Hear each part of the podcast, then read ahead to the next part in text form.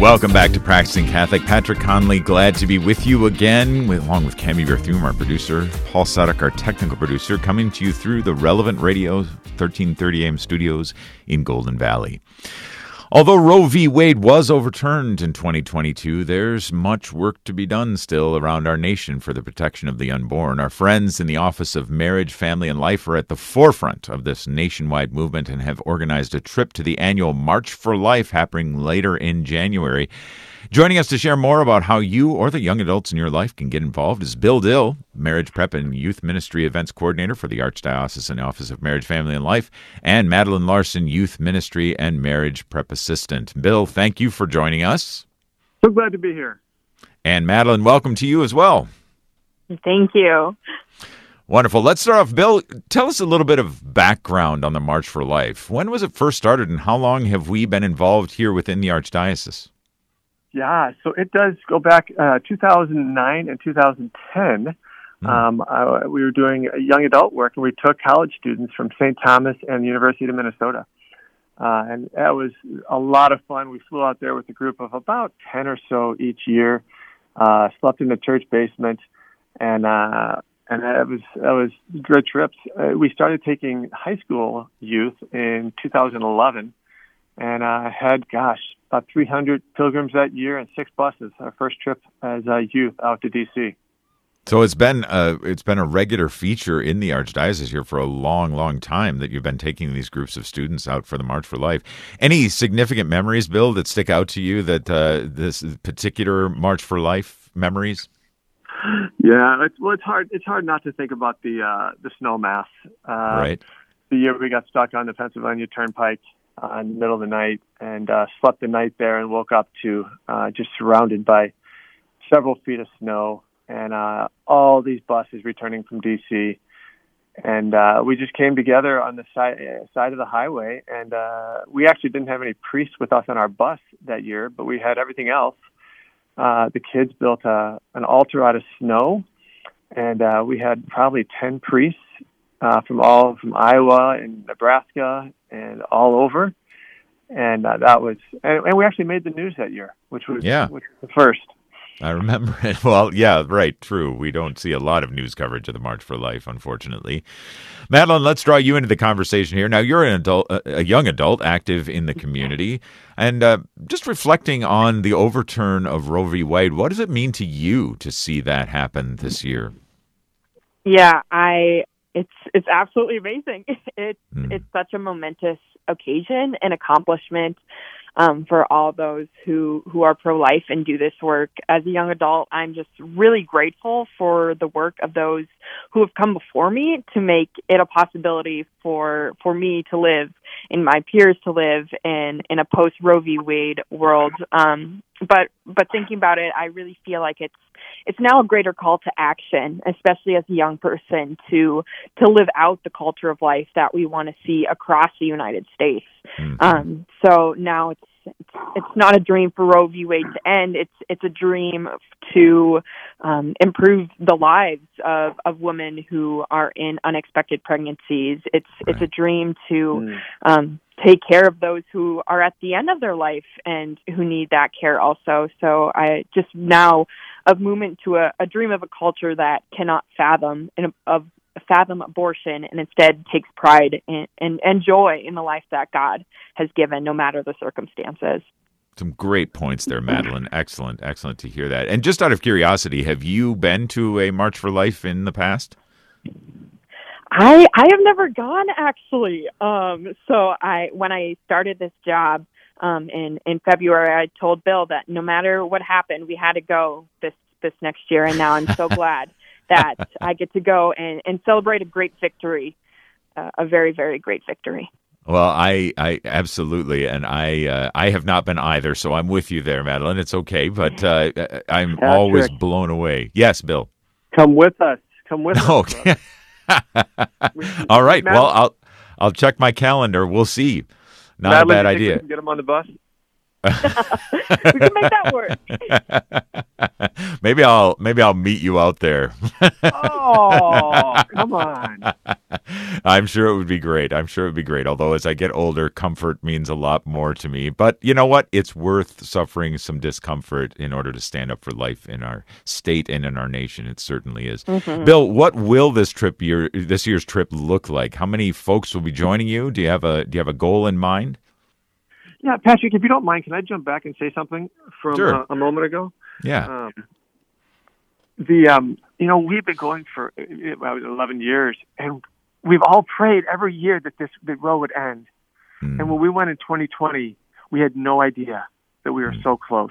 Mm. Um, so it really is an amazing thing. Um, and you know we were all in tears when we got the news on June, June 24th. And after all these years, that it, it paid off. Uh, it, it really is amazing. Um, the uh, but just to jump to your and the, your your comment about your your your elderly status, which doesn't not qualify you uh, to skip the bus. uh, we have had many many people on this trip in their 60s, 70s, and I think 80s. Wow! Um, really amazing people who have gone on this trip. Grandmothers who bring their kids. Um, it's it's such a great group that comes, and and then to flow into your question, the the trip itself is not an anti-abortion trip, even though we're we're clearly anti-abortion. Um, it's really a culture of life trip. So from the time we get on the bus, uh, you know, we ask the kids to put the phones away. We have we don't do videos all the way to DC and back. In fact, very very little. We have great conversation. We have singing. Uh, we have uh, different uh, conversations on the buses. It's really a great time, and the kids from all the different schools and parishes uh, who who initially cling to their own group, start to meet each other, um, and the uh, the time we have is really really rich. Uh, in terms of what the trip looks like, um, we um, because we do some programming on the way out there and back. We talk about what is Roe v. Wade, uh, what happened, what is Dobbs now. Uh, why is this important to us? How does it all work? What, when does life begin? Why is life? Why is there dignity in life? And uh, we start with these fundamental questions. And these young people who come on the trip are so um, beautiful and pro life. And we help them put words to their beliefs and help them really be able to articulate it well. And on the way home, they are um, they're fired up and they're ready to go.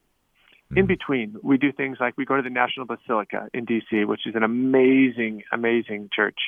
Uh, we'll go to the Holocaust Museum because that is so closely tied in with the abortion is- issue uh, Lincoln Memorial again, slavery. Uh, the issues are so close, and and the way they were they didn't recognize the dignity of the person and the propaganda that went on and the fear and and victory on the other side.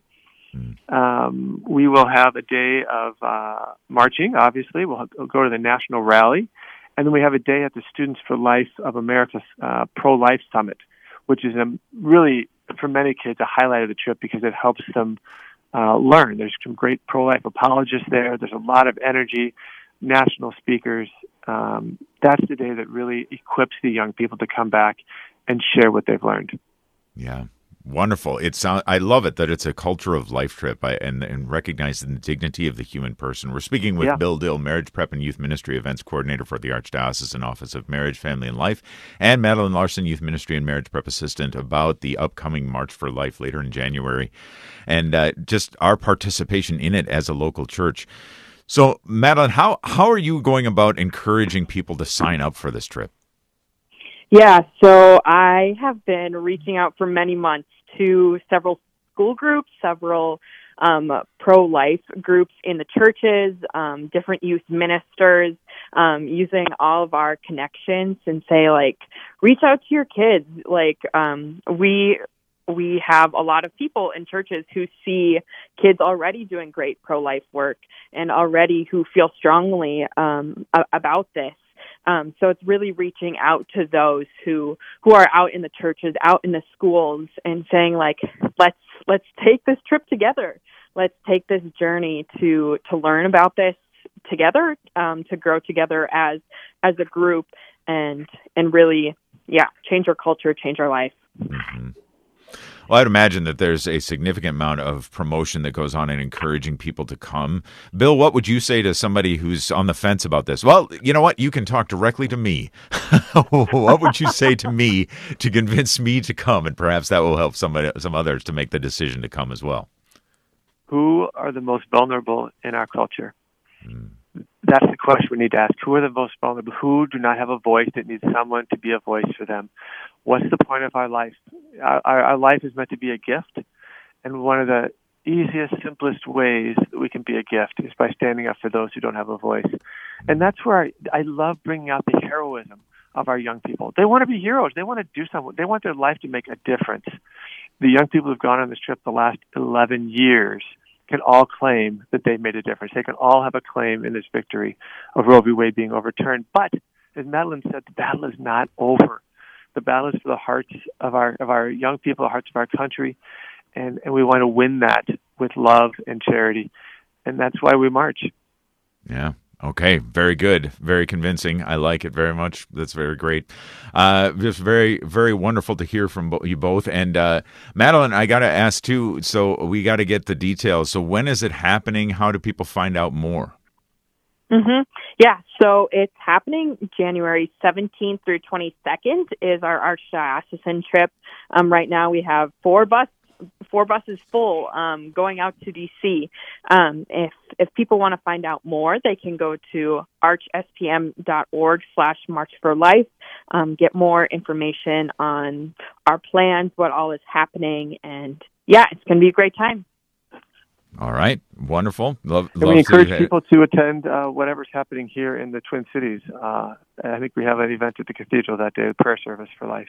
I was going to say, yeah, there is. Uh, there's always a local event as well. I know that uh, according to the arch calendar over at archspm.org/events, uh, there is a Respect Life Mass going on Saturday, January 22nd at the Cathedral of St. Paul. So if you can't make the trip out to Washington D.C., a good secondary option, but really give it some prayer uh, and joining in uh, the the wonderful events that are going on with uh, with the March for Life and the things that are coming up in that way.